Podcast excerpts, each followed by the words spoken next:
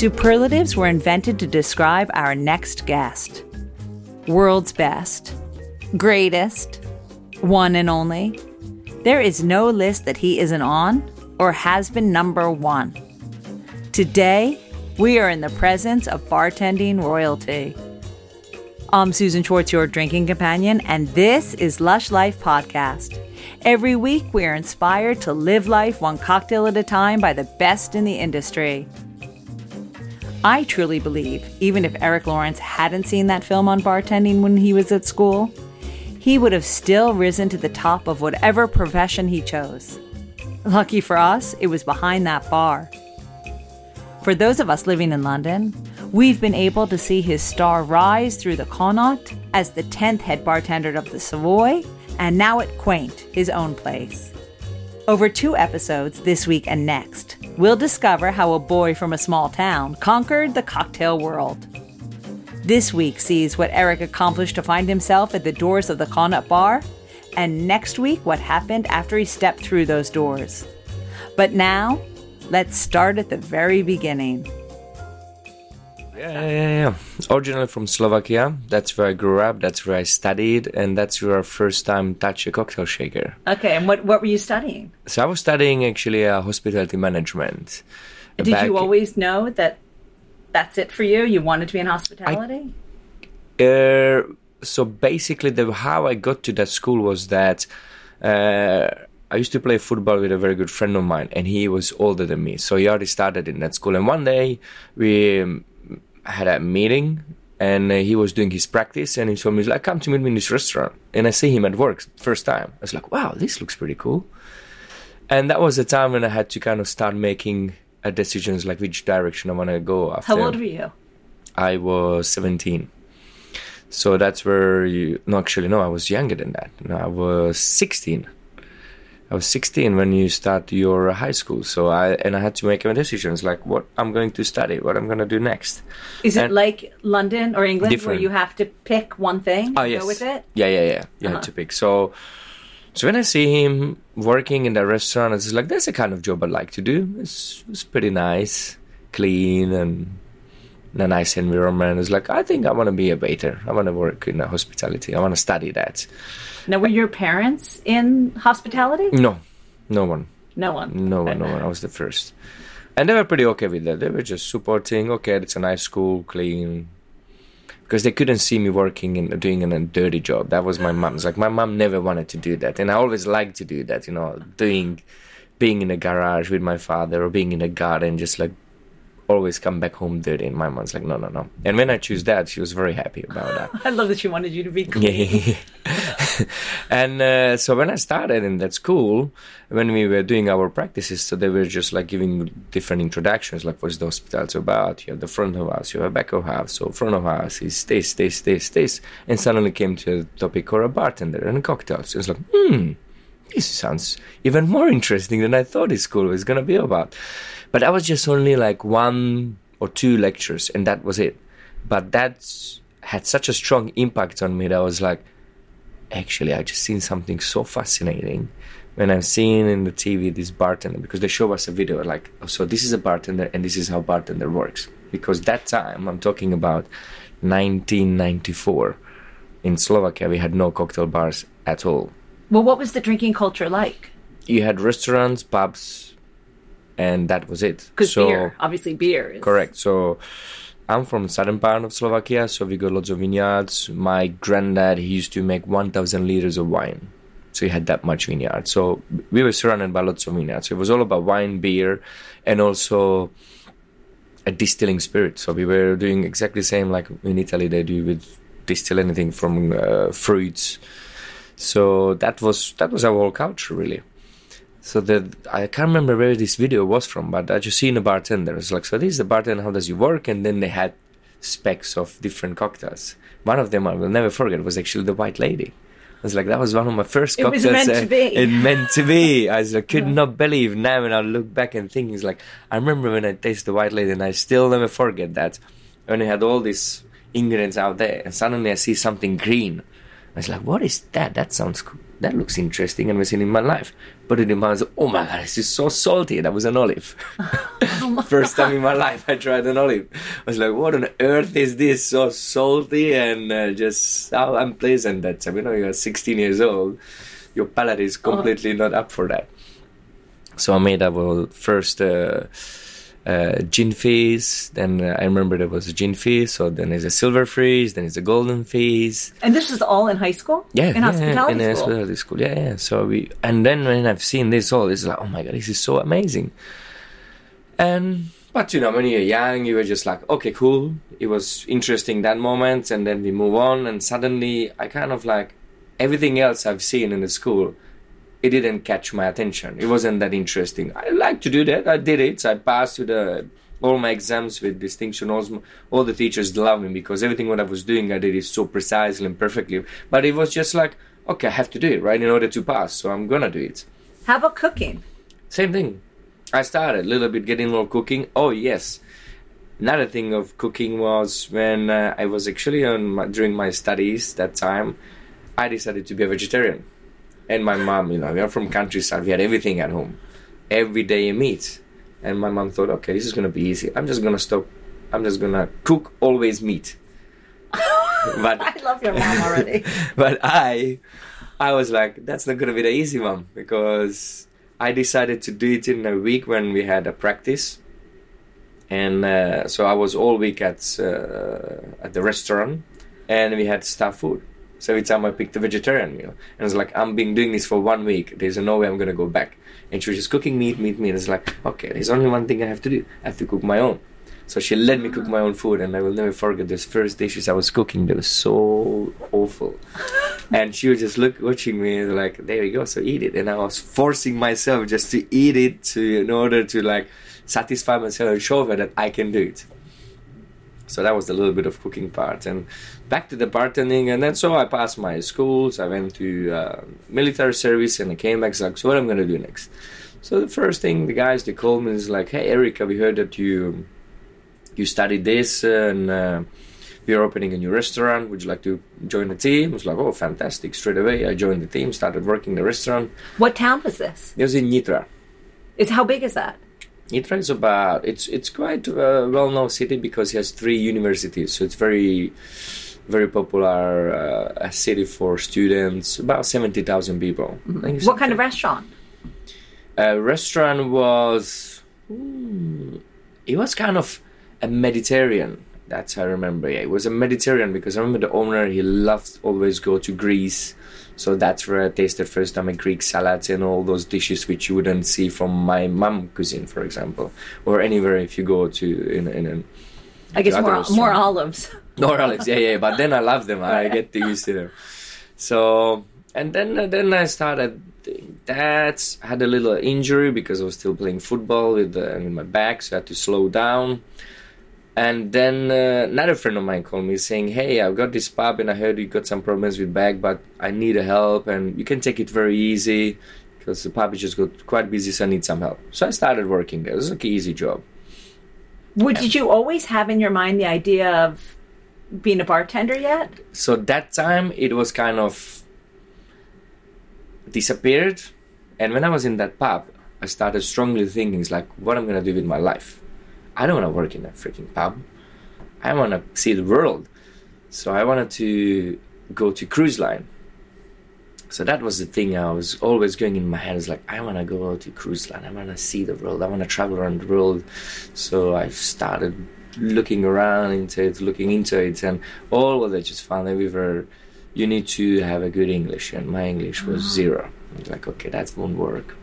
So what I'm gonna do? What I'm gonna do? And suddenly, a very good I was like a regular guest. He was working for Seagram that time, and that pub, it just became such a cool, well-known pub because when it comes to beer, after every single uh, keg, when finished the draft beer, we clean the pipes. It's no matter how busy it was. The owner had this rules like once that's finished, you need to clean the pipes in order to start a new beer. The cleanest pipes in Nitra big time like literally we had people there was i remember this guy he was coming and he was driving 12 kilometers just to come for a beer and he said i'm a big beer lover And everywhere I go, I never tasted such a good beer like you have here. I was like, oh, really? It's like, yeah. And then I thought, oh, okay, so that's why. So that made me even more be like, okay, I need to follow this every time, make sure that the beer is super perfect. And then with the beer, this guy from Seagram, he started bringing different gins and whiskeys. And so this, for a little pub, it was super exotic for us to see uh, Glenfiddich uh, or Glenlivet. Remember, that was a Glenlivet. We had a Seagram's gin and uh, a few other things. And then he brought this book, big magical black cocktail book. I opened it and I was like, wow, what is this? All like pictures of all the classic cocktails. How is it made? What does it contain? And little story behind it. Was like, this is it. I want to do this. And So- translated. Yeah, yeah, yeah. It was in. Czech. Yeah, it was yeah, in Czech Czech. language, so I could understand everything. So I was like, "This is perfect." So I got into it. I start my first cocktail shaker. Remember he brought us a three pieces cocktail shaker, which got stuck the top with the in the middle part. So and that's the easy one to yeah. use. so we throw it away that one. So I ended up with the bottom part Uh. and my other part. So I turned it into a Boston shaker by using a pint glass. So I had a bottom of the cocktail, three pieces cocktail shaker and a pint glass because I've seen in the video guys using a Boston shakers, but I never seen it in real. So I was like, okay, that might work. I put it together, kind of worked. So I started making some drinks uh, from that book. well, I have a question about Mm. wanting to travel. Yeah. You're in the middle of Europe. I mean, really Yeah. in the middle. Had Yeah. you visited, say, Vienna, which is somewhat close by, At or time, uh, any place like that? I never traveled that time. No. I was eager to go. Mm-hmm. The farthest I went, it was Croatia with my parents for a holiday, or Hungary. Nowhere else, or Prague. That was the max I went. Mm-hmm. And uh, actually, no, that time I didn't go to Prague. Uh, Prague I went after when one day I'm on uh, I'm on a train with a friend of mine who's a musician. So he was reading a Rolling Stones magazine. Let's just drop it on the seat. I pick it up and just like flipping through the pages and one page, a bartender with a cocktail shaker, two bottles, and pouring from behind his back into this cocktail shaker. I was like, oh my god, what is this? What is Was it an ad? So that was the ad for the final cocktail competition of the of the best Czech bartenders, organized by Beefeater. I was like, And that must have been really early for a cocktail competition. yeah, yeah. This was I tell you exactly when it was, 2000 or 1999. Yeah. I said, oh, I want to see this. So I took the details of that. I went to a travel agency and I told them, so this event is happening in Prague. Could you organize me tickets, accommodation, and transport? They sorted out everything for me. I went with a camcorder like this, massive piece of camcorder, and I got to this competition.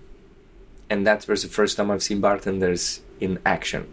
And were you still in Nitra this time? So I was in that pub, yeah, Yeah. still. Yeah, yeah, So you just must have gone back and for me it was you just know. like I couldn't breathe, nobody could talk to me, and we're just like filming, recording everything. Came home and I was just watching all over again that bartenders how they work, how they was like, doing a little bit of flair, making cocktails because the competition was very complex. That they had a different rounds. I was like, this is exactly what I want. This is what I want to do. Did you feel then that you knew That kind time? of the steps to get to what, how you wanted? Not exactly, wanted but? I knew that this is what I want to do. okay. that was just like okay remember when i was thinking what i'm going to do in my life that was the moment it's like i know what i want to do in my life i just need to find out how i'm going to get there so i started doing research about bartending schools only what i found in slovakia was uh, com- the bar school organized by under iba so i contacted them and was like what kind of uh, trainings you providing and offering and uh, all what I found was just like very basics. But they were talking so highly that once you finish, you get an international certificate. I was like, what I got a certificate for when you teach me probably nothing. Because what I've seen, it was just very basic. We show you a video, it's like, I have video. I don't want to watch video, I want action. I want to touch the shaker, I want to know how to work with it and learn all the tricks. Because like, this is not what I want. And in that book, suddenly I just discovered on the last page of that big magical cocktail book, the Roman Ulish who wrote that book, he was actually having his own bartending school. So it was on the last page. So just took the number, phoned him up, and I said, Hello, my name is Erik. I want to bartender. I want to be bartender. I want to learn how to flare. Bang! He put the phone down. What's wrong? The F Maybe word. the F word, but not the naughty one, right, just the flair flare. word. I was like, okay, let me try again because calling to Czech Republic, maybe this is the connection. Phone him up straight away, and he goes, he was very straightforward. He's like, listen, I don't teach flair. I know how to show you, but I'm here to teach people how to make cocktails. So, hey, hey, hey, that's what I want, that's what I want. Okay, next month I start a three months course. So it's like, perfect. I mean, what do I need to do? He sent me all the details. I came back to the pub. I told the guys, like, guys, I'm leaving. I'm going to Prague learning about bartending. Oh, so the owner said, yeah, yeah, yeah, okay, fine, fine, fine. Was like, but I'm resigning. It's like, what do you mean? It's like, it's for three months. What kind of three months? It's like, yeah, it's a proper school from Monday to Friday for three months. You know, I need to resign. I need to go there. Took all my savings. I went, hair like this, up to my shoulder. First day at school, uh, in, uh, in uh, How many people were in the school? I think there were it was like eight of us, eight, but there was one. As I said, he was very straightforward, and he've seen. Uh, so there was one company they sent four employees there, and uh, after two or three weeks, he phoned the company saying, three of guys who you send they can stay, but the fourth. I will never turn him into a bartender. oh, poor guy. he was like that. It's like I can see him that he is. Uh-huh. This is not for him. Okay. So I just like I rather don't want you to waste the money just to pay him. So uh, this is not for him. So that dropped out. And Did you know immediately I am in so the right place? yeah, that time uh, it was everything new, and it's like okay, I see something completely new. What I wanted. Suddenly, I hold the Boston Shaker, real Boston Shaker, in my hand. I remember I could not open it because I couldn't figure out how to open it. And the first thing was that uh, he goes. First, he told me like, if you want to be a bartender, you need to cut your hair straight. Next day, I came back with a short hair. It was like, oh, okay, I like that guy. and then he showed us the book, which I had already saying, this book contains all the classic cocktails you have to know if you want to be a bartender. This book will be in your head. I'll make sure that after three months, I'll get this book into your head. I was like, okay. Step behind the bar day on the behind the bar day two, and he showed us five cocktails. Following day, he showed us another five cocktails, and then he asked each of us to go behind the bar. So I go behind the bar, and he said, "Okay, make me Manhattan, you make me Rob Roy, and you make me whiskey sour." And I go, "Oof, Rob Rob Rob Rob, Roy, what was that? Was something whiskey based? And then he just shoot me another drink, and I was just like completely confused. I was just, I didn't know what I'm doing. I was, oh my god, I've got such a minestrone soup from this. so he made it clear, like, listen, you need to study. You need to study the recipes by everything. The measure, the glass, the garnish, the methods. And when I say name, you have to know everything about that drink. It's like, okay. I went back, I was like, I can't lose this opportunity. I went back home. I was waking up with the school with the book and I was going to sleep with the book. And I was reading it all over, all over, all over again. And after a couple of weeks, he's seeing like, okay, this guy is taking it really seriously. So it's like, okay, I've got a, I've got a job for you because I've got also agency. So I'm doing like catering, like cocktail caterings, and you can come with me. It's like, okay, perfect. So it works for me, so I can see some action. It was a bit school because I've seen him how he interact with people. I see how he work. I see how he was. And I remember my first event with him. Obviously, first time doing it. So I just like, he goes, Erik, give me some ice. I came with the ice bucket and I just like tried to pour it in, but it was it was it was very rough. Like pour the ice quickly, and so I poured it quickly in, into the ice bucket and into the speed run and everywhere on his knees, on his legs. Oh my god! And it's like Erik pass me a grapefruit juice, so pass him orange juice. He made a drink. What are you doing? Pass him back. I gave him a sugar. The sugar drops down and made so much mess. So what he did next day? He did a complete debrief in front of everyone. So guys, so just to let you know, yesterday Erik came with me for this event. And then he just went on and on and on, and I was just like, "Oh my god!" So I was just like, I was a big laugh for the guys. A great teacher, though. But yeah, super, super. he was super hard on me and and I and in a way it kind of hurt me but in a other way, way I see it that he doesn't want to do bad things to me Right, want to fair. Hard man. but fair. yeah hard but fair exactly Uh-huh. so I was like okay I just need to work even harder on myself and then he see that slowly I picked up everything and then uh, there was a moment when I did event with him, and he had two cars. I was driving one, he was driving another one through Prague, and just like chasing each other because like I can't lose him, I can't lose him in this big city. and then we had so much fun together. And it's like, okay, now we got it. It's like right. And then he goes, so now I'm consulting a cocktail bar in Bratislava. So, in your city, in your hometown, not in your hometown, in your home country, and they're looking for a bartender. So on Friday you go there. So, Phew, okay. So I went with uh, went with him. He introduced me to the owner. Stood behind the bar, dark wooden floor, black bar, big pyramid, lots of bottles behind, and two guys behind the bar. It's like, hello, hello, nice to meet you. Put me behind the bar, give me a couple orders when they came up. Started making drinks. My hands were completely shaking. And I was like, okay, is this really this is how it's going to be, or I'm just like not used to it? And he said, no, just keep going, just keep going. So I did Friday night, did Saturday nights, and owner came to me. Would you like to come next Friday as well? I was like, sure. So I came next Friday, and then they see me that I'm still young.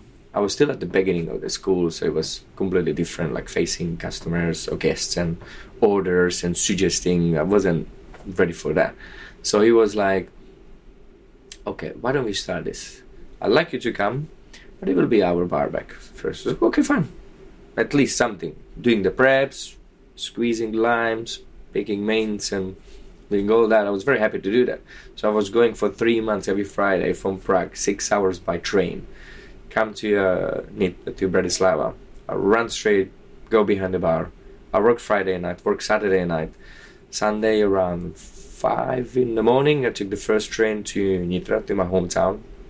Arrived like seven in the morning, see my parents, and at midnight I had a night bus back to Prague, which was like eight hours. So arrived to Prague, straight to school, and then But your school was only three months, right? yeah, yeah, yeah. So I was doing Oh, it for boy. three Oh, months, boy. all around, all around. And after when I finished the school, I passed all the exams as I had to, so I was very happy. I was very happy with because I've learned everything. It was good that I was always working during the weekend, and uh, plus with him, so I passed the exams. He was very happy with that, and then. Uh, uh, the, the owner of the Greenwich, he just offered me a job. He's like, so you finish your school, you can start working. He was like, with a pleasure. And what was Bratislava like then? At that time, it was the cocktail scene did not exist either. So that was the first cocktail bar which introduced the mojito, which introduced the dry martini, the Negroni, the Mai Tai. How long had it been in existence before you started working there? A three months, two months. So, So it was very early, new. It was very yeah. new. So when I started in, I started I think in October. They opened in November, and I joined them in December. So because he opened, I remember the owner. He opened it on his birthday, and his birthday is in November, and I joined them just right after Christmas.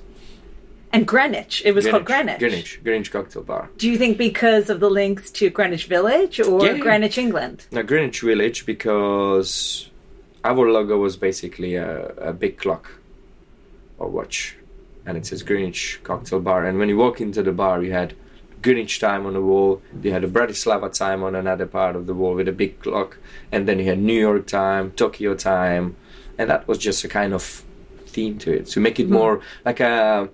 Because we wanted to do uh, uh, cocktails, and the owner he was working with one designer, and he thought cocktail is very uh, American versus uh, English, British. So they kind of found the link between that. So bring some kind of British style. It was so your thing. You must have been so excited. I was because for me it was like oh my god. But the thing was that when we started in that bar, that was the only one first cocktail bar in town. And when people came in and they just like this is amazing, they told to their friends. They came. And Did they know what to order? I mean, or should I At say, what, what kind of thing did at they the beginning, at no, they were just all curious to try different things, and then lots of people realized that they really loved rum. So we were very big uh, on rum, rum cocktails like Mai Tai, mojito. We were doing like hundreds of mojitos a day, and that's become just like a hub of rich and famous. All the celebrities. I remember when uh, Slovakia won World Cup in ice hockey. The hockey players straight from this uh, from the airport, they came to us. They were celebrating the victory. They all with the gold medals. So it was like this is So unbelievable. it, was, it was like wow, I'm living a dream. This is like I watched them on the TV, and now I'm just making them drinks here, and they had all much so much fun. Now, Just- now you you said you saw this this uh, you went to the competition. Hmm. Um, were you ever thinking that yet that you could compete? Not that time. Not that time. Not that time. Even though I was told to do competitions, and I said I'm not ready. I don't feel to show something there. So I just like I need to more work, more focus on work and learn things because I still find it. I'm I'm only a young bartender, like young bartender. I just finished the school and I just started here. But the thing what's happened after uh, one summer the owner came and he said, "Okay, guys, I've got uh, two friends. They work in the winter time in Alps, and the summer they are free. So, and I know them, and they're bartenders. They're cool, very good bartenders. So I bring them here, so they will work with us during the summer. Guess who walks in when he said, "Tonight, the guy, I'm gonna bring them in." The bartender who was in the Rolling Stone magazine advertisement. Oh my god! I was like, I cannot believe it. so we become one of the best friends, and it's still today. I keep saying the same story. Like I remember when you and I came to the bar, you were behind the bar, so nervous, and then I started working with it him. was so meant to be. It's so meant to be. and he gave me so much confidence because he was like speaking foreign languages and uh, he working abroad, so I could see that the way how he talk with people, the way how he take orders, he was just like wow, amazing. So I learned so much from him. We became such a great friends. Started doing events with him, like some amazing events. Even the bar itself, because the owner he, he knew everyone. Everyone knew him. We did a private party for a guy who was celebrating his birthday. He came on his private helicopter. His business partner gave him Lamborghini, and I was there making drinks for all these people on a castle that he hired it for all his friends. And it was like bottomless Dom Perignon served for everyone through whole night long, just to start with, plus the cocktails and the helicopter and this Lamborghini, and it's like everyone who was rich and famous, they were there on that party, and I was Well- serving them. a lot of people would have just been really happy to stay there. Yes, You know, so it that was sounds it. like so it for was. me, it was I kind of want to go there right now. So for me, it was like I was living my dream, but more I was working there, and because I became a very close friend to the owner, he didn't even take me as an employee; he was taking me like a friend. I was going out with him, with his family for dinners, and going on holidays. Like I was doing everything with him. Like I spent my morning through whole day with him. Like he goes, okay, I want to see this restaurant in in Prague. Sat in the car and went to Prague just to have a lunch and came back same day. and he was like this. He's so into it. But then I found out that he was giving me kind of responsibilities of run. He opened another restaurant, another place, another like a bar slash coffee place, and that wasn't really like it was great because it was new again, very interesting, nice concept. But I was so young, and I was having such a responsibilities that you would do when you are like I don't know, 30 and you got like, okay, I'm, I'm done with cocktails, I'm done with that. I just want to sort out the papers and let the things work. And it's like, I'm too young for this. I still want to learn, I still want to see, and I've got, and I know I've got so much to learn. So that time I found like, okay, I'm kind of burning out. And in order to top this one up, I was like, I need to leave Slovakia. Because right now, for me, I conquered the Bratislava and there was nothing else where I could go. And I never went anywhere else for anyone else working. Even it was a moment, there was another bar where they opened, like our biggest competitors, they wanted to. They wanted to offer me a job. So I was on on one leg, I was like about to go.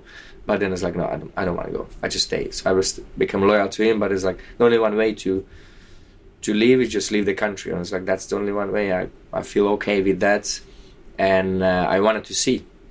And the first thing was, then I started doing more and more research about bartending, and everything came out in English. And a good friend of mine, Stan Vadrna, he already was like traveling here and there, and he was coming back from London quite often. And he was telling me about this bar and that bar and this book, and he could speak well English. It's like, damn, okay, I need this. I need to get this done.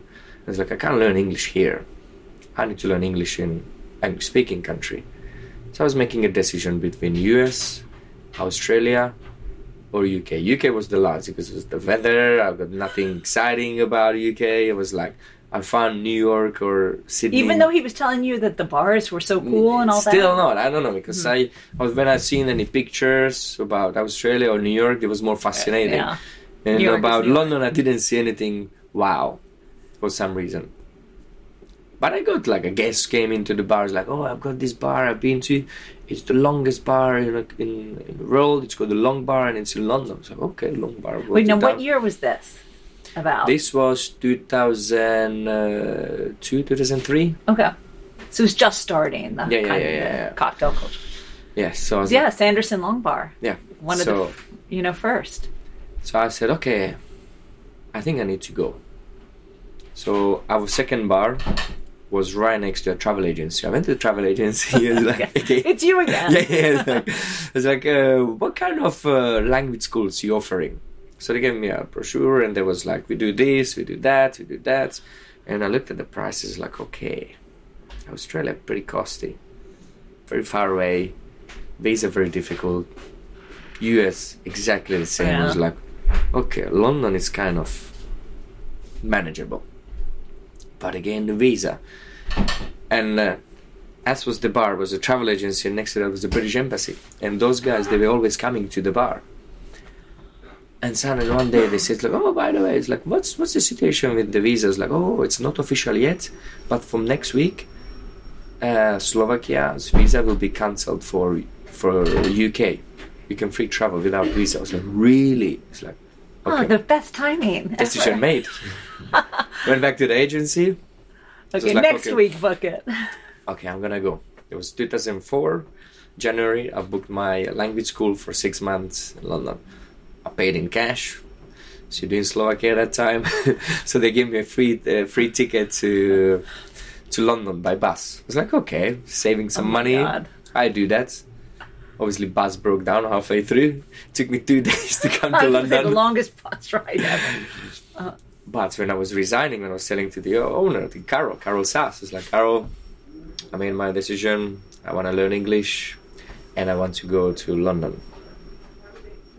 No, what do you mean? Uh, How do Why? I? It's like, yeah, I'm resigning and I'm leaving in January and I want and I want to learn. So he was super upset with me. He didn't talk with me for two days. So then after two days, he's like, still not friend. And can you just extend for a few more weeks? It's like, okay. So extend a few more weeks. So I think I came in February. So which means in next month will be, what, 2020? 16 years I'm here. So I left in February. Did you have any idea where you would work or No, no, any- no, no, no. nothing. Just so you in have my mind was in my mind was prepaid school for six months. I paid accommodation with the family for one month. Was like this is good for a start, and then we'll see how it goes. So I came here and uh, went to school. That was a language school in Camden Town, TTI. Very good school. Learn a lot. Mark was amazing teacher. And uh, right next door was a news agent. So I went to the news agent, was like, uh, I'm looking for a bar guide. And I found an amazing bar guide. And nice pictures, address, what is the bar about? Couldn't understand because it was all in English, but at least I see the pictures and address. So what I started doing with this bar guide, every Friday after school, I just went out. I just went to one bar, two bar, third bar. Just sat on a bar as a customer or a guest. Had a drink, looked around, cool. I remember I went to what was the lab? I went to Townhouse. That was the two like famous bars, and then some. There were some clubs as well, bougies, and then I found this called the Attica, and I never could find it. Every time I was like during the week around, and I never could find it until one day I was passing by with my colleague, with my schoolmate. I was like, oh, wow, this is it because they were during the week they were closed, so the club was always opening on Thursday, Friday, and Saturday. That's the place I always wanted to see because it looked so cool in the pictures. So I just like I want to go in and this big security guy's like booking. I was like, whoa, booking? No booking, just for drink. and the guy goes twenty pounds each. In that time, twenty pounds was like Still, just to go into a club, twenty pounds. a lot. Yeah. But that time the currency was one to twenty. Oh, Slovakian crown, one pounds was at uh, 50 Slovakian crowns, which was my one hour salary. so it's like, Like, it's like 20 it, hours right? of salary, 20 hours of work just to walk in. So I turned back. I was like, man, he wants twenty pounds from each. And he's like, the guy was like, no, he wasn't a bartender. He said, no, I'm not gonna do it. No, no way. So he seen that we kind of hesitating. So he just like put his hands. Was like, okay, fifteen. He was like, that's much better. So like, you know, I'll pay. I'll pay him. I gave him thirty pounds. We walked in, walked into this amazing club. I was like, wow, this looks so cool. First time in a proper real club, massive onyx bar, six stations, six bartenders behind. I was like, wow, this is something amazing. I looked around. I was like, what I need to do is just like, I, I think this is the place I want to work. More so than lab. Yeah, I don't know for some reason lab. Uh, I didn't find it that time. Now, if you ask me, I would go straight to lab. Right. But that time, uh, I don't know. It didn't catch my attention. When I went to the club, the bar Attica, I was so impressed by everything. And I still remember that, still with broken English. So I had written sentences on the paper. Hi, I'm bartender. I'm looking for a job. This is true. So I pull it out. I'm looking for a job. I'm looking for a job. It's like, okay, what I need to do? I need to find behind the bar a guy who is wearing a suit because he will be a manager. So just looking around, looking around, and I said, ah, that must be him. So, excuse me. I'm a bartender. I'm looking for a job. And he, through the night, imagine middle of the night, I was like, how on earth you can ask something like that? Like today, if someone would ask me, it's like, there's a door, here's the menu, you can have a drink, or there's a door, that's it. I ask him and he says like, come tomorrow 8 o'clock. Did he say 8 o'clock tomorrow? I show up tomorrow 8 o'clock. It's like very black. I showed up. And he was like, okay, this is super exciting. I might get a job here. And I got in. And there was this guy called Xim from Kosovo. I said, you knew? He's like, yes. Okay, take this, polish that, bring that, take that. So I started doing what he was telling me. He's like, okay, fine. I Started doing what I have to do. What happened was, the guy asked the manager. He went on a holiday on that day, following day, and he never handed over anything about me. So the assistant manager, Llewellyn, South African guy, suddenly just like keeps staring at me, and it's like, why does that guy keep staring at me? So after a couple of minutes, he comes like, hey you, just point out his finger like, come with me, and we're going out from the bar through the long corridor into the fire exit. I was like, he's, does he want to stab me here or what's going on? And with his South African accent, he just went on me. Who are you? What are you doing? How'd you get here? But as he was asking, I couldn't understand a word from him. I was like, what on earth he asking? I don't even what language he's speaking. So I just looking at him. So he goes like, have you worked in a bar? So, yeah, yeah, yeah. You know what to do? Yeah, yeah, go back. That You know, it. it's fun. I interview a lot of Italians. And Yeah, of yeah, course, yeah. there's so many Italian bartenders and people in hospitality that they have no problem coming and finding someplace to work because everyone speaks. Italian. But it's not This as one- if not you know you check. It's like oh, super. Like, okay, what So else? What's gonna be next? What's gonna be next? So I started. So started. Uh, the role was the lowest of the lowest position you can have, busboy, because I couldn't even properly speak English, and he realized that like, there's you, no way. I guess you were okay with that. Super happy. He's like, Uh. I've got a job. So then he asked me, he's like, okay, you're good. Bring me your passport. I'll bring your passport. He's like, do you have visa? And I said, no, another one. and he just laughed at me. He was like, what? But like, I don't have work visa, but I think I can do it as a student couple hours. So that kind of fit because the bar was open only Thursday, Friday, Saturday. So it was like that didn't break the, the amount of hours I wasn't able to do. It's like, okay, fine. Signed a contract and I started. During the day, I was going to language school, came home, prepared some dinner, had some relax, and I went to the club. Always the shift started, I think, at 8.30. Club closed at 3. By the time we finished was 5. Get home 5.30, 6. 10 o'clock morning back at school. But How after- long? So I found this job on second month I was here. And my school was for six months. So for four months you did this.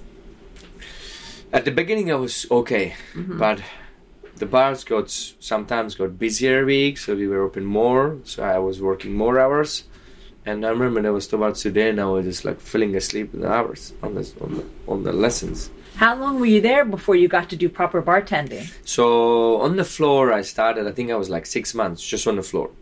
After six months, he put me behind the bar. So it's like, okay, this is much better. And then I just kind of started looking like, what's the bartenders like? What they do? How much they know about what they do? So I started asking questions. I pick up something comfort. It's like, what is this? And he just picked it up. It's like, oh, it's kind of liquor from America. I'm like, okay. He didn't tell me a lot. And you have these like 500 cocktails in your head. I knew already, everything. right? You know I just couldn't express myself. so I just, uh, I was just doing a little help. Sometimes just like touch the shaker, did a little grief here and there. I was like, oh, you worked as a bartender before? It's like, yeah, yeah, yeah. I remember. I think one day was one of the bartenders got sick or something, so they put me on a verse station on this long Onyx six stations bar.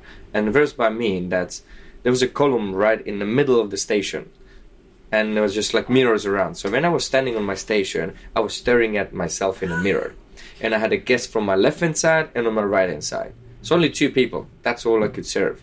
So that was like a slowest, mm-hmm. more most boring station. But I was like, it's my first shift, so they couldn't put me anywhere else. But I said, it's not gonna stop me. And I remember they put me there. I did a good job. I did another good job. So that's become kind of my station until one day we had a party and each of us had our own micros work on his own cards so each has our own reports and this part was amazing that i made so much fun with these guys contacts and i was just selling them bottles of champagne and as the manager was going through each tills at the end of the night he was doing reports and there was a, we had a section called the point and that was the most skilled bartender was working the head bartender and then was the, the mirror station, which was the most boring one. And as he report, he prints out all the reports, and he look, what are you doing on point? Look at him. I made five thousand pound sales on that. He made three thousand pounds on the busiest one. I was like, how is this possible? What did you do? He was like, serving. So the manager, what he did is like, okay, next Friday you on point. He's like, oh my god, I'm on a point. So he put me on a point. But I says like, okay, this opportunity to show. So I was on a point and I was just like, this is my night. So I just did the best night, I did the best sales. I was super happy and then I never left. That became my station. So the head bartender was kicked out by the bartender. Then he realized like, okay, maybe it's a time to change, time to move. Oh, And then you don't want the bad feelings Yeah, there the but whole was like, that wasn't my decision. Uh-huh. He told me to do that, and I just did it. But they were okay with that. And then it's like, so did you work as a bartender? It's like, yeah. and then I started telling them the stories. Like, really, you did this, you did that. It's like, yeah. So then, kind of, I earned my. at that point at Attica, were you able or were you even thinking about, say, creativity, or were you just cranking out the cocktails? Just, That was just like the few signature cocktails, and lots of vodka Red Bulls, lots of rum and coke, and I tried to bring the cocktails in. And then, um, then a year later, a very good friend of mine from Slovakia, Marian Beke, calls me. He's like, "Hey Erik, I'm coming to London." And the first thing, you got a job? No. Okay. So I went to Llewellyn. The bar manager's like, Llewellyn, do you need another guy? Yeah, yeah, yeah. Of course, bring, bring, bring, bring. So I was bringing him all the guys I need. So Marian became a our team member. So and he'd seen him like, okay, he's one of yours. It's like, yeah, yeah, he's very good. So as soon as he learned English, he became our sub bartender. Mm-hmm. So we ran the bar, the whole show together. And then we realized, like, okay, this is not for us anymore. It's a nightclub. We wanted to do cocktails, and there were like 10 people enjoy the cocktails, and the rest were just like, give me a bottle of vodka, or a bottle of whiskey, or a bottle of champagne. So what happened was, But by that time, you must have known what London held as far as cocktails and bars. that's how I started discovering it. Yes, that's right. So that was the first kind of thing like, okay, something going on here that uh, it make me stay. I don't want to go back home because the plan was come here for six months because that's what I mm. told my owners. Like, six months I'll stay here and then I come back, I learn English and I come back. But then I realized like, hold on a second, I've got more opportunities here. And then I discovered there is like a another bar and another bar and another ingredients. That was another thing. Like I've started discovering ingredients that I never came across back in Slovakia. Like when I was in Slovakia, we had to bring a mint from Vienna. People didn't have mint there that time. When we start, we were making mojito. We had to go to Vienna to buy mints and to Prague to buy limes. so for us, was uh, all those things were super exotic, and all the ingredients which I've seen here super standard over there was like Peychaud Bitters, first time here. And then I was like, okay, this is kind of a cool thing. So then I discovered the Class magazine. I started reading about that. And then I started, okay, there's some kind of competitions. Do you remember any of the bars that really influenced you at that time? Hmm. At bars, uh, we were going, uh, so with Marian, we always uh, kind of touring around. And I think the big one was when the Montgomery place opened. So I Yeah. knew, I at that time we had the that was the Drink Boy chat. Mm-hmm. Uh, Ted Ted Hess, I think it was like. So they were set up the Drink Boy chat. So I was on it reading resources, and I remember Nidal Ramini was sourcing for Cupid glasses for his Montgomery Place bar. It's like Montgomery Place, okay. Cupid, and I was like, that's something very different. And I searched about this Montgomery Place, and it's like, okay, this was like a very cool bar. So I told Marian, I was like, Marian, let's go have a look at this Montgomery Place. There's a new bar in Notting Hill. So we went. Ah, and before Montgomery Place, yeah, there was uh, Lonsdale. That was the one. Right. That was the one with uh, rest in peace uh, Henry Besant. And when he opened that, we went there. It was like, wow, this is amazing. That was the. Then we started going out for cocktails, and then we discovered you go to hotel bars as well. So when every time when one of us has a birthday, we did these little rituals. Like so, we went to Ritz, had a martini, or we went to Savoy, had a white lady, and so on, going around. Did you happen to meet Ago at Montgomery Place then? Yeah, yeah. So I met Ago. Actually, Ago remember our first visit because he said uh, when we went there, when we went there, I showed this to Marian, and uh, Marian stole the menu because he'd seen it, he loved it so much, and he's like, when you guys came first time, I remember I gave you menus, and then I just got one back. It's like, yeah, Marian took one because he loved it so much, and Marian straight away after he applied for a job Uh-huh. because he loved that. So he he started working this, and then we become all friends. We all left uh, Attica. We went to different. Where we went? I actually before Attica, we went down the road here, and uh, we were doing few shifts at the living room. Living room just opened here on Heddon Street, and that was their flagship. So we were we were there, and uh, Was there one place that you thought I, I have to work there? no, no, that No. was just like uh, I wanted to get out from a nightlife, night bar because it was just like so late, and I couldn't see any creativity going on there. When I've seen when I went to Lonsdale or went to Montgomery or Trailer Happiness was there as well. So it's like okay, I need to find a good bar, like a proper cocktail program. And Marian had some contacts there, so it's like let's go, just do a couple shifts, at least fill up the week. So we started going going there for part time and I always had this influence by Japanese culture, but by just by reading. And then I discovered here the amazing Japanese restaurant. So I, I first time tried sushi here, and I was like, this is so pure, beautiful, and everything just makes so sense about that culture. And one day I was passing by Beauchamp Place, and there was the Japanese restaurant called Nozomi. I was like, this is amazing. I really would love to work here one day. And what happened was that that restaurant was set up by the same owner who used to have the club at the beginning. So I had some contacts there because the general manager moved and uh, and they, he introduced me to people. Just like they're looking for a bartender, go and have a look. So I went. They put me behind the bar and it's like okay. For that was like serious cocktail program using sake in cocktails, using fresh fruits in cocktails, using homemade ingredients, lot from the uh, Japanese cuisine. I was like, this is exactly I would love to work and such a nice environment, great place, great location. So I did the trial shift. General manager didn't like me, but the bar manager liked me. So the bar manager after the shift said, "You got a job." And I remember it's like so he called me back. So I, I remember I'm eating, I'm having uh, lunch on uh, before a shift the following day, and the general manager see me there. It's like, and he says so loud to the bar manager, "What is he doing here?" I was like, "Oh my god, what have I Oh done wrong?" no. So he called me on the side. They're having a chat. He came back. It's like, don't worry, you, you stay. And I felt so awkward. It's like, okay, it's, the air is not so clear here. But I was like, okay, I just do my best. So I went behind the bar, and he said that uh, he asked me to make something. I can't remember what drink was that, some kind of drink. So I made the drink. I passed it on to him. There's a bar manager called Fassi. He tasted it. Was like, wow, I never tasted such a balanced cocktail. There's no way you're not gonna you you. Uh, there's no way that you you will uh, you will stay here. So you you won't go. You won't uh, you will stay here for sure. It's no matter.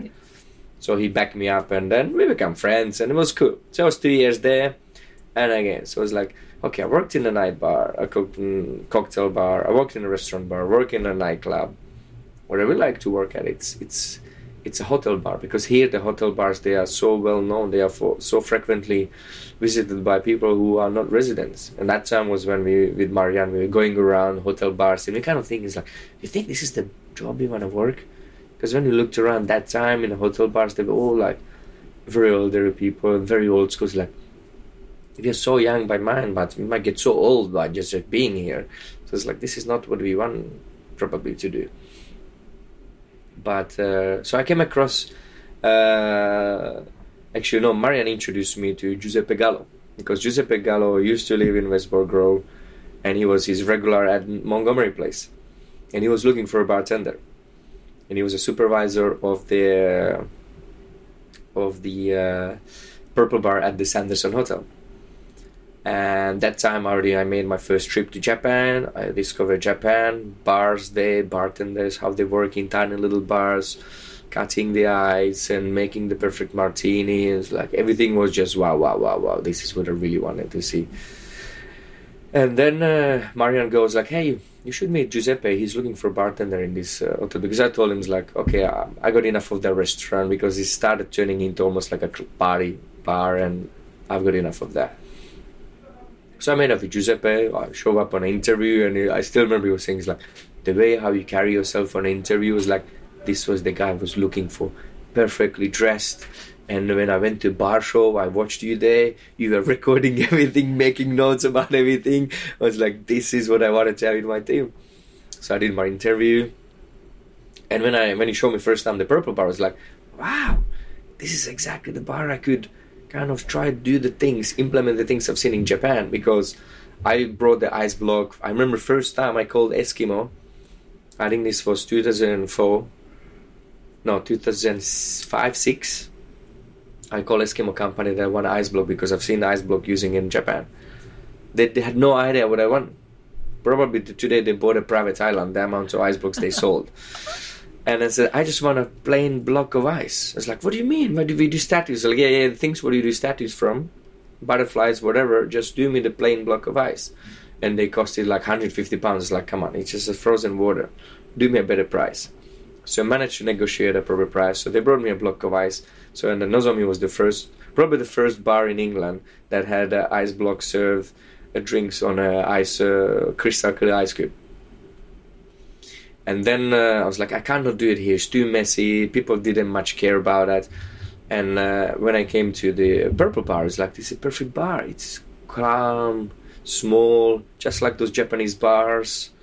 I was like, okay, I want to work here. So obviously passed through all the interviews with Giuseppe, and Giuseppe was like, okay, first time I'm working with someone who's really into that. He drives the bar. It was a vodka bar, so we had like 150 vodkas. But it's like, but lots of time people came in and they just they didn't want to drink vodka. So me and him, we built the whole entire back bar that we created a nice category of rums, of whiskies, of gins, Mm-hmm. and we turned it in a, like a secretly another bar because the main concept was vodka bar. That's how it was known.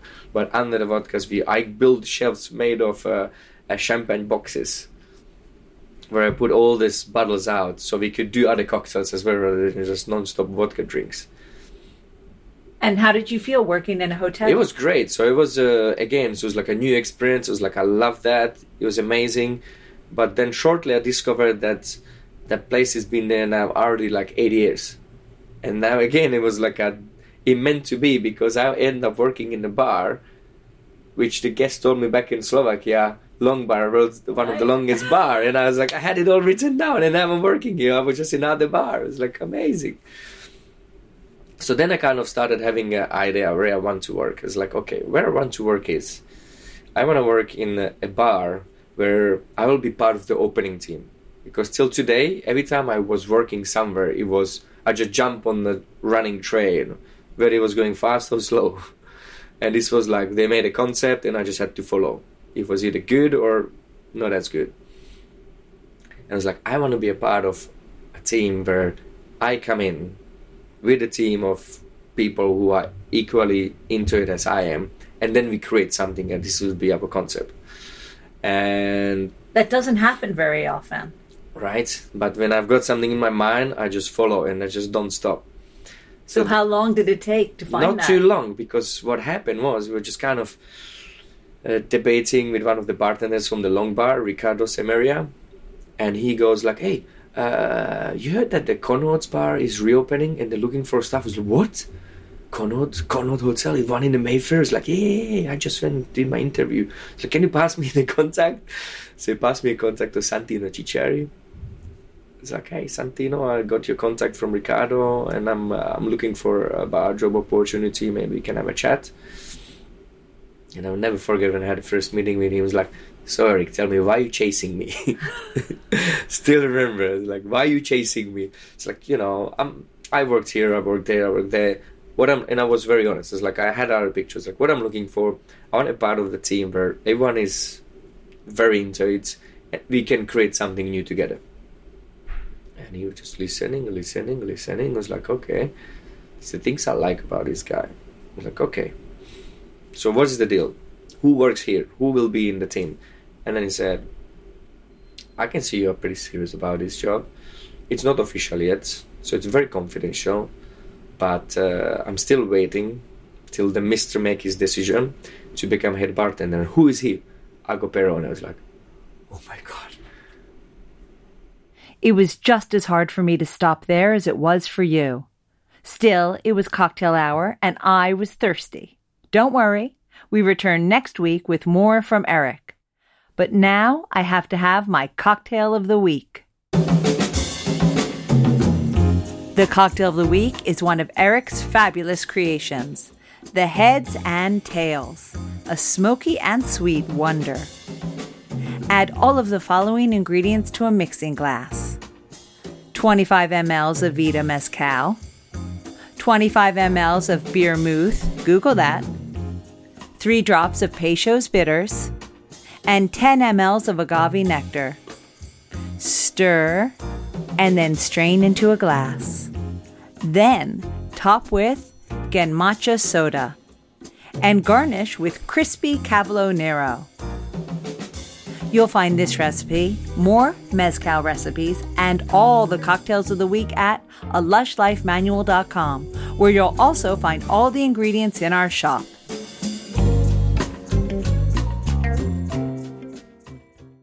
I'm always inspired by those who knew what they wanted to do when they grew up and put their head down and achieved even more than they thought possible. I was a faffer until I found myself writing about drinks, but it took a while, and thank goodness I found it.